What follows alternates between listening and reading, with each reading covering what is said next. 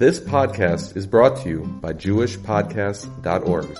Start your very own podcast today at JewishPodcasts.org. We discussed this uh, yesterday on Shabbos. We were discussing the Shaila about schnapps, the controversy with sherry cask. But there's another controversy not related to scotch, but related to milk. Everyone knows that uh, there was always a discussion about using non-Chav Yisrael milk here in America. And the assumption is that everyone uses non-Chav Yisrael milk based on the premise of Moshe Feinstein, that he holds that we have uh, government involvement, the FDA, and it's as if the Jew watches the milking and it's kosher. That's, uh, that's been accepted already in many, many communities today with Moshe's heter. Just on a side note, it's worth noting, the Chazon Ish thought of this probably earlier than Rav Moshe. Chazon Ish in the Sefer makes this idea that maybe when you have government involvement, that's a mirsas and that's ki'ilu, uh, that's considered a chal Yisrael. But uh, okay, the accepted approach today amongst Litvish Jews, not the Hasidim. Hasidim are very makpid. Lubavitch are very makpid on chal of stam. They will not touch milk that wasn't chal Yisrael. But there's a bigger. Yeah, anything that's dairy from uh, less it, less it has powdered milk. Powdered milk may be different. If it has milk, the milk if they get the milk from a non-chal Yisrael place. Yeah, it's the same idea. Now, but there's another controversy for you non-Cholov Yisrael drinkers. I put myself in that boat for the record. For the non-Cholov Yisrael drinkers, there's another controversy which came up about 25 years ago, and it comes up every once in a while. But there's an entire sefer written by uh, Sruli's cousin, Rabbi Manis Blumenfrucht. He wrote an entire sefer devoted to this topic, and it's a fascinating issue. The issue is, is that it's very possible that for the non-Cholov Yisrael drinkers, you have a different problem. What's the problem? It says in Shulchan Aruch in Yoreh Deah, so in Pei Aleph, Sif Aleph, that you're not allowed to drink from an animal, that you're not allowed to have the milk from an animal that's not kosher. That's the whole chash of pig's milk, right? Why are we choshish for chalav stam in the first place? That's a rabbinic issue. We're afraid that maybe the, the person will put a little pig's milk into the milk, so uh, you're drinking pig's milk. You're not allowed to have milk from a behemoth tmeya. You're also not allowed to have milk from a behemoth that's a treifa. A treifa is an animal that has some form of an issue that it's not going to live. It's called a treifa. So the Shulchan Aruch Paskins, cholov of a treifa is also like the behemoth itself. So if you look at the Darkei Tshuva, you look at the Munkach Rebbe's father, the Darkei Tshuva writes over there in Peites, he says it's an Isser Deraisa. Consuming milk from an animal that's either a treifa or not kosher is considered an Isser Deraisa. So what's the problem? So they realize that there's a, a, very common ailment amongst cows or milking cows that many of the cows have this problem. It's called the displaced abomasum or today they call it DA. What's this displaced abomasum? So you can obviously go online and do the same research I did, but the basic research is the cow has four stomachs. One of the stomachs flops to the other side. It gets very bloated with gas, and it flops to the other side of the where it's supposed to be, and it causes a lot of pain and, and, and, and discomfort for the cow. So, because of this, there's different ways to fix this DA problem. And you can watch fascinating videos about how they fix it. Very interesting. There's different ways of doing it. But one of the ways, or, or possibly many of the ways they fix it, might render the cow a treifa. So if the cow is a treifa, you're drinking the milk from a treifa, from a, a cow that's a treifa, you're not allowed to consume the milk. That's a chash that they realize is more common than we think, that many of these animals have these DAs done to them, and because these D, these DAs are done to them, it renders the cow a treifa, and if the cow's a treifa, you can't drink the milk from it. I, what? Oh, we'll get to the second if you have bottle. Now the truth is, it's not so posh how they fix it.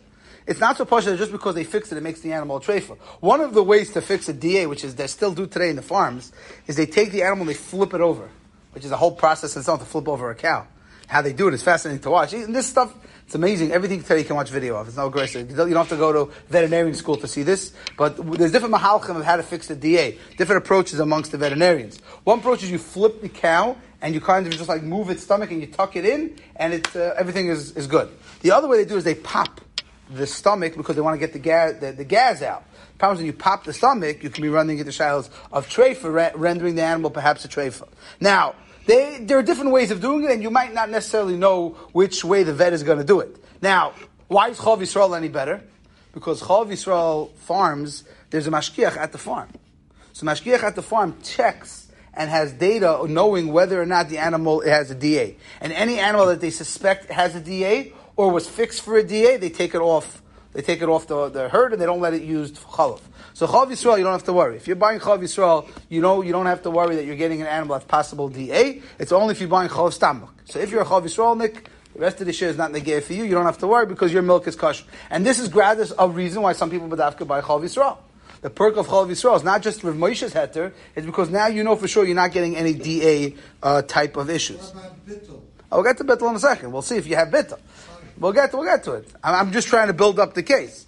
Now it's interesting. Um, Pride of Farm.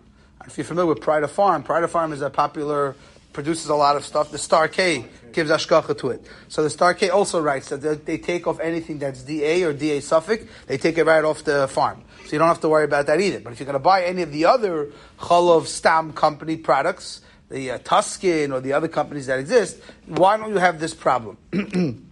so the truth is, you can really ask a much more general question. There's a, there's a much more general question that they talk about, is that a milking cow, by the end of its life, they end up shechting it, and then they end up giving you the busser of it. But for most of its life, it produced milk. They have shown that the statistics are amazingly high of how many of these cows, by the time they shecht them, are really trephus. Now, you're not going to know when it, you're milking it that it's a trefa. You're only going to know it's a trefa once you shecht it. The problem is, do we say now that huvra davul mafreya, all the milk that we've been consuming were coming from cows that were trefas? So Rev Shechter, Herschel Shechter, this is famous. He does not drink any milk or milk products. He's choishish that since the, the rate is so high, such a high rate of trefas that we have, today when we shecht them, it's a megala that all this time you were drinking milk that was from a trefa, which is vaiteras. Now, no one else seems to be choishish for this. This is his own personal chumrah. The rest of the Velt assumes a couple of different possibilities. One of the possibilities is the animal only becomes a trefa later on in its life. While it's still producing milk and milking, it's takanat a treif.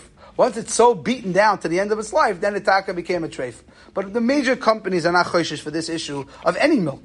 Why is it, eh, meaning, if you go to a, a shlachtois, you'll see that most of the cows they reject today because they're treifas. And very, very high numbers. Something like 70% of the cows are rejected. Do they find? Ah, so that's the question. Are they really finding real treifas or chshashas and chumras and this, that, and the other? What exactly are they finding that renders it a treifa? But if you're going to render it a treifa, then the milk is treif also. So you can't really have it both ways. You can't say, well, I'm going to throw out 70% of the cows because for, for eating, but then what's we going to be with all our milk?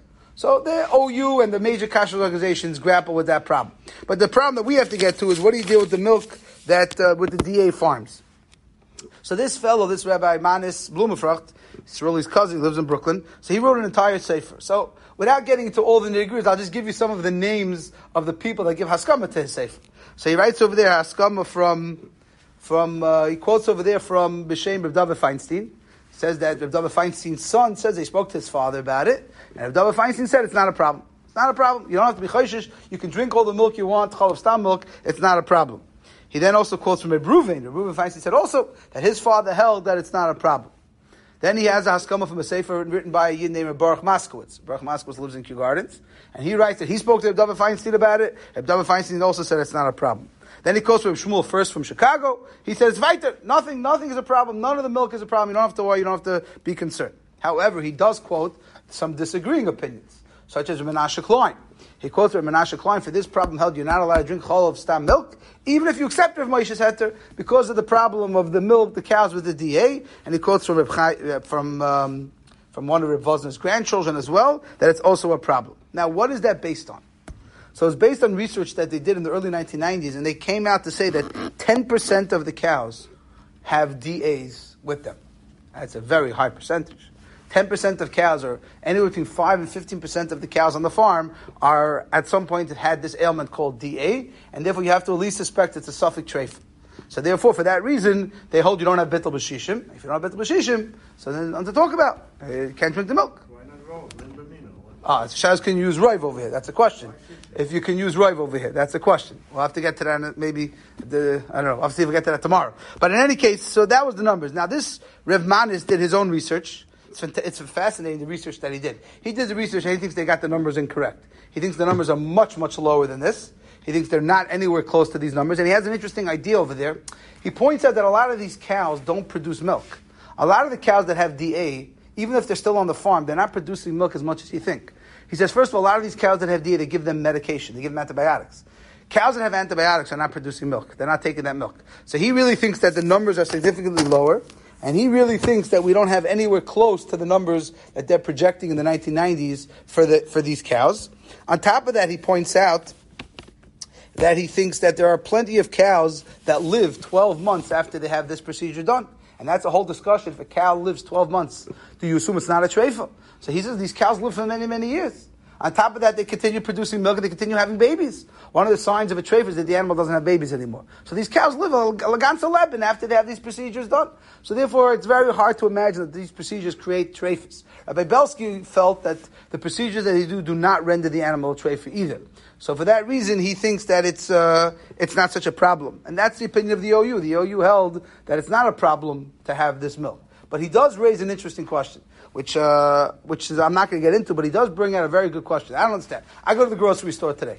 So on one hand, I have milk, and I can argue that this milk is what? It's a suffix, suffix, maybe svek sveka, whether or not it has treifa milk in it. And then I go right to the next aisle, and there's the Chav Yisrael milk. The Chav Yisrael milk I know is fine. So shouldn't I have to buy the Chav Yisrael milk over buying the questionable Sveikadika milk?